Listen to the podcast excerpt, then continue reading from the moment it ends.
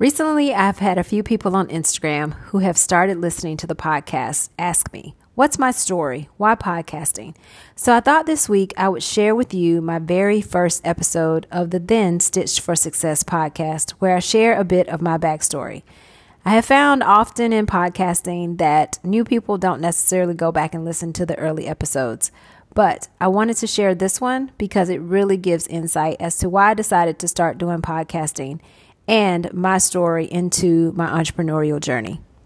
If you're new to the Become Your Own Boss podcast, I'm so glad to have you here. If you've been here with me for a while, thank you so much for trusting in me and sticking with me on this journey.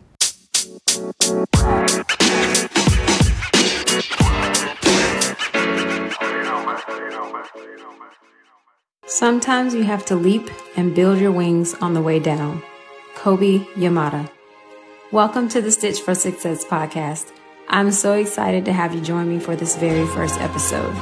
Each week, my goal is to bring you tips, thoughts, inspirations, and education to help you on your entrepreneurship journey. Since this is our very first episode together, I want you to get to know me a little bit so you can understand why this podcast is so close to my heart. And I'm looking forward to getting to know you better, getting to know your hopes, your dreams, and your goals. I will let you know how to reach me at the end of this episode. I'm the owner of a few businesses Zeus's Closet, a custom decorating apparel shop and retailer. We like to say we're like a tattoo shop for your clothes. StuffForGreeks.com, where we specialize in custom and pre designed gear for fraternities and sorority members. And FratBread.com. This helps you style your little future sorority and fraternity members. And lastly, Deuce Equity Group, a real estate holding company. I own these entities with my husband and business partner, Ethan. I also am the sole proprietor of Monica Allen Interiors and E-Designers on Call. We have been in business now for over 18 years. I have been pondering starting a podcast for a few months. It was one of my goals going into 2020. Over the years, I've spoken to students and small groups about entrepreneurship and starting a business, but recently found myself asking, how can I reach more people, help more people, I personally listen to podcasts all the time. I listen to ones about marriage, children, business, meditation, news, finances, and more. I love podcasts. Finally, it hit me. Start your own. So here I am. For you to truly understand my journey, I need to give you a little bit of my backstory because if I can do this, so can you. I grew up in a very small town. We had one primary school, one middle school, and one high school. Not a lot of opportunities outside of factory work, farming, teaching, or fast food, none of which I saw myself doing. My graduating class was 134 people. It was one of those communities where everybody knew everybody, so if you got in trouble, your parents would know before you even got home. Out of the many career dreams I had growing up, the one that remained constant in my mind was that I wanted to own my own business someday. I had no idea what, but I knew in my heart that is what I wanted. I grew up with my single mother, grandmother, and uncle. I feel like we were the first modern family. My dad left my small town for a big city life, hundreds of miles away when I was five. He and my mom never married. I may have spoken to him about once a year on the phone and saw him three times between the time he left and the time he passed away when I was a junior in high school. Despite growing up with very little money, my mom was determined for me to get a college education so I could get a good job. I was the first in my immediate family to earn a college degree. And I did that. I went to college, I graduated, and I got a good job.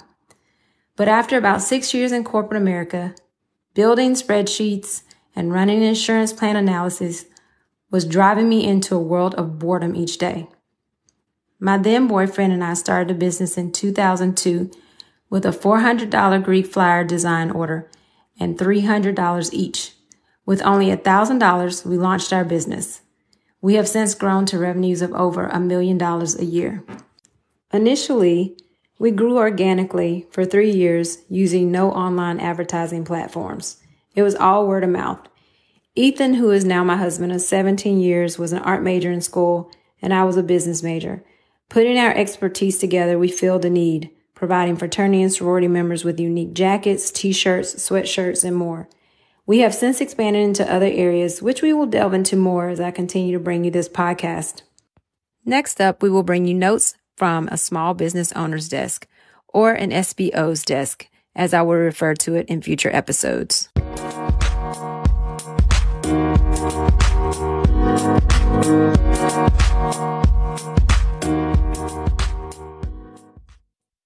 Today, I want to give you three things that I have learned in my early journey to owning my own business. The first is take the intelligent leap. When I entered my career, I was determined to be successful and move up the corporate ladder. That was my goal at the time. However, around year six, Ethan and I started our side hustle. I wanted so bad to leave my corporate job and focus full time on our business. I wanted it so bad my heart would ache in the mornings when I got up to go in. One day I ran across this proverb by Kobi Yamada. Sometimes you have to leap and build your wings on the way down. This is what I needed.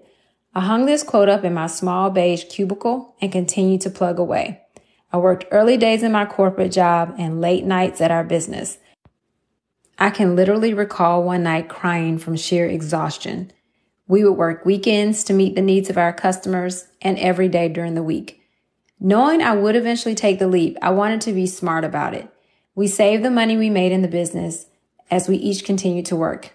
Eventually, Ethan would leave his job, and then a little over a year later, I left my job after earning a nice bonus and closing on a house of which we would run our business out of. So though I definitely encourage you to take the leap, I also encourage you to be smart when doing so. Take some test flights and then yes, jump and build your wings. Number two, create your own reserves. Whether your business starts as only a side hustle or you go ahead and jump right in, save a minimum of 10 cents out of every dollar you make, no exceptions. Though saving consistently was not something we continued to do throughout our business, this is a regret I have.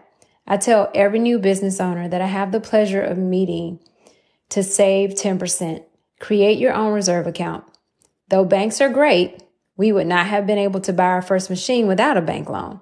However, having your own reserves is vital. Put that money aside and act like it's not even a part of your cash flow. Number three, believe but confirm. Know that everyone will not believe in your business. This is not to discourage you. This is also not to say ignore everyone and just go for it. This statement is simply to say, try to know a person's background or motive for not believing. Where are they coming from? Were they raised to get a good job and hold on to it? Are they trying to protect you? Are they actually asking you good questions, but you are being defensive? Be honest with yourself. Test your market and get validation. That means actually selling your product or service. It is not good enough for someone to say they will buy something or use your service. You want to prove it. It is vital that you confirm that there is a market for your business or service. This is the case even if you already have a business that is doing well. Let's say you want to add a product line or another service. Before throwing a lot of your money at it, try testing it out with your current market. In our business, we love to launch new designs for our customers. However, before we create and mass produce anything, we will simply put images online to see what type of feedback we get. Did it sell? We also listen to our customers. If we have a number of customers requesting a product or service, we know there is probably a viable market for that product or service. For example, we had customers asking us if we could complete their embroidery projects faster. They needed a polo for a meeting that they just found out about. We initially would say no, we cannot interrupt production. But what we did was introduce faster service options at checkout. These options, of course, cost more. Over the past couple of years, this has been the fastest growing sector of our business. Many people want their stuff now, which works for us. You just have to pay for it. So that's my story. I would love to know yours. How did you start your business? What has been your biggest lesson learned? I would love if you would share it with me on Instagram at Become Your Own Boss Podcast, either on this episode's post or in the DMs. Thanks for joining me today. Follow the Become Your Own Boss podcast on Instagram, TikTok, and Facebook so you can keep up with the latest tips and inspiration for your business and for your life. If you have questions around the name change, if you're new around here, from Stitch for Success to Become Your Own Boss, check out episode 89 to get the whole backstory on that one. And if you have a moment, please leave a review and subscribe to the podcast so you always get updated when a new episode is available. Thanks so much for joining me today, and now is the time. Now is the time to level up, leave a legacy, and become your own boss.